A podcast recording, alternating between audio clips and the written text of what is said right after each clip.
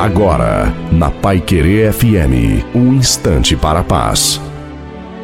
A paz do Senhor, irmãos. Quem vos fala é o pastor Carlos Mardegan Filho. A palavra que está no meu coração, ela está em Filipenses, capítulo 3, versículo 13, quando Paulo diz: Irmãos, quanto a mim, não julgo que haja alcançado, mas uma coisa faço é que é esquecendo das coisas que atrás ficaram e avançando para que estão diante de mim, prossigo para o alvo, pelo prêmio da soberania, vocação de Deus em Cristo Jesus.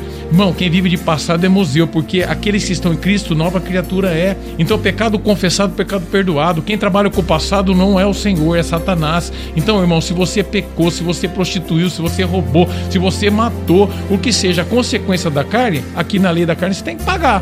Mas na lei espiritual, através de Cristo Jesus, já foi paga. Então nós temos a libertação em Cristo Jesus. E ele quer falar que ele não olha mais para trás, porque ele está focado nas coisas do alvo, ele prossiga para o alvo. Aqui em, em grego significa o alvo, aquele que rompe a linha, aquele que rompe a, a, o final. Tem muitas pessoas correndo e patinando no mesmo lugar. Irmão, quando o teu alvo é Cristo, você sabe para onde você vai, você sabe de onde você veio e você sabe para que você foi chamado. Você foi chamado para levar o evangelho e de pregar o evangelho a toda criatura, porque melhor do que pregar o evangelho é viver o Evangelho.